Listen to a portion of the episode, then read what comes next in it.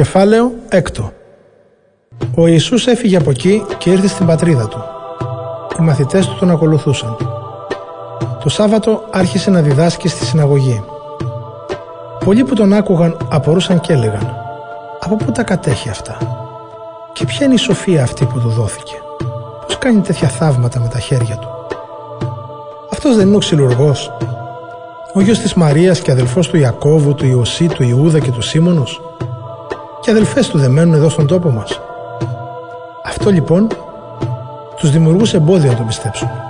Και ο Ιησούς τους έλεγε «Δεν υπάρχει προφήτης που να μην τον περιφρονούν οι συμπατριώτες του, οι συγγενείς του και η οικογένειά του».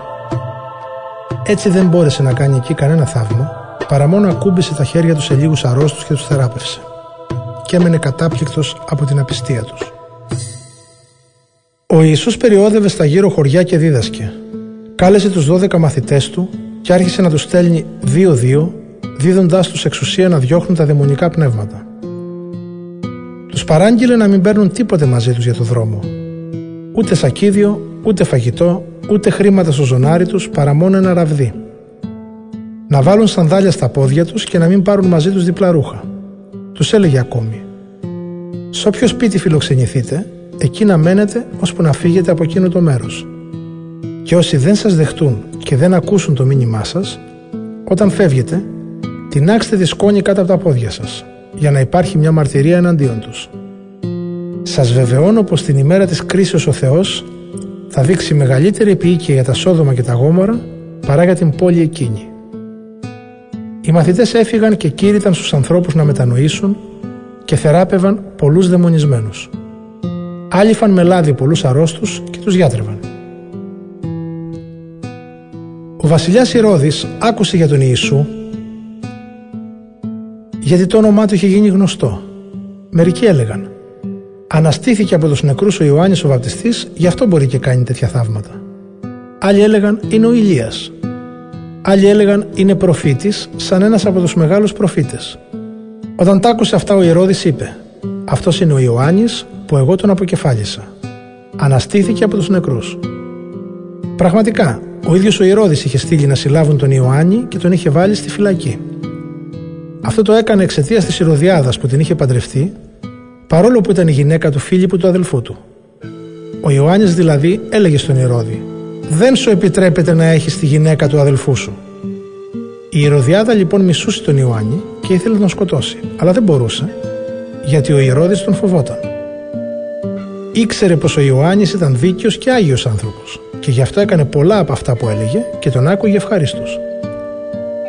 Τελικά η Ηρωδιάδα βρήκε την ευκαιρία όταν ο Ηρώδης για τα γενέθλιά του κάλεσε σε δείπνο τους πολιτικούς και στρατιωτικούς άρχοντες και τους επισήμους της Γαλιλαίας. Τότε μπήκε στην αίθουσα η θυγατέρα της Ηρωδιάδας και χόρεψε. Τόσο άρεσε στον Ηρώδη και στους καλεσμένους που ο βασιλιάς είπε στο κορίτσι «Ζήτησέ μου ό,τι θέλεις και θα σου το δώσω».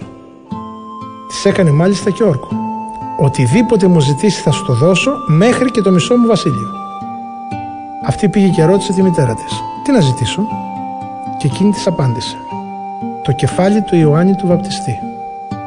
Ήρθε αμέσως βιαστικά στο βασιλιά και του είπε «Θέλω τώρα αμέσως να μου δώσει το κεφάλι του Ιωάννη του βαπτιστή μέσα σε ένα πιάτο». Ο βασιλιάς στεναχωρήθηκε.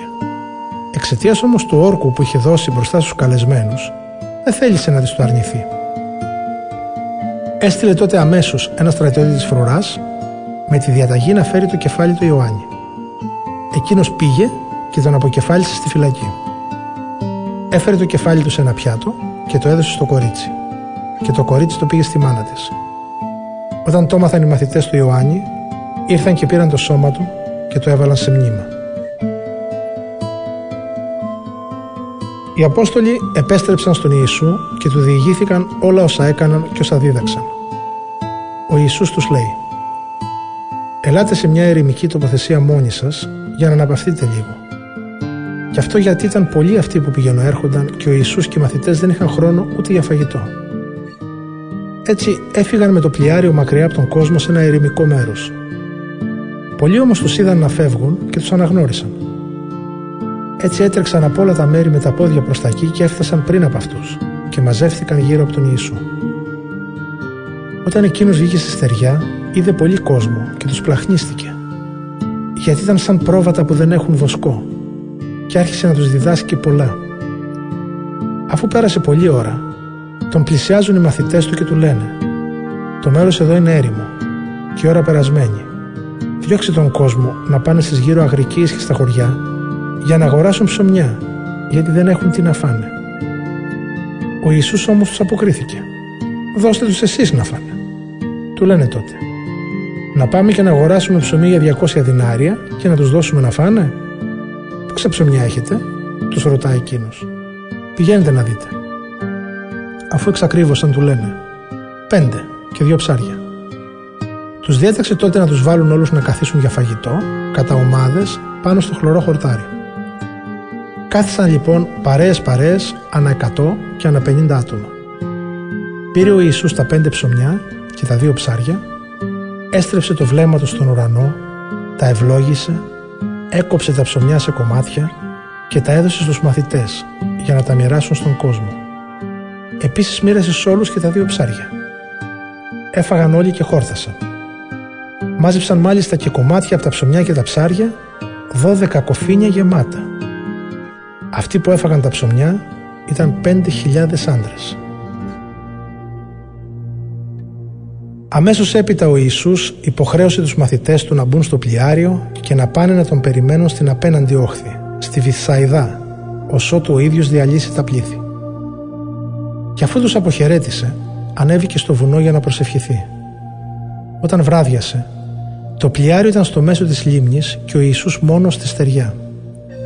Τους είδε τότε να παιδεύονται στην κοπηλασία, γιατί ήταν αντίθετος ο άνεμος. Κατά τα ξημερώματα ήρθε ο Ιησούς αυτούς, περπατώντας πάνω στη λίμνη και έκανε να τους προσπεράσει. Οι μαθητές όταν τον είδαν να περπατάει πάνω στη λίμνη νόμισαν ότι είναι φάντασμα και έβαλαν τις φωνές γιατί τον είχαν δει όλοι και τρόμαξαν.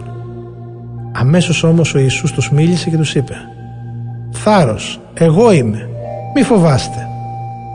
Μετά ανέβηκε στο πλοιάριο μαζί τους και ο άνεμος κόπασε οι μαθητές κυριεύτηκαν από πολύ μεγάλη κατάπληξη και θαυμασμό γιατί δεν είχαν καταλάβει τι είχε συμβεί πραγματικά με τα ψωμιά αλλά η καρδιά τους ήταν πορωμένη.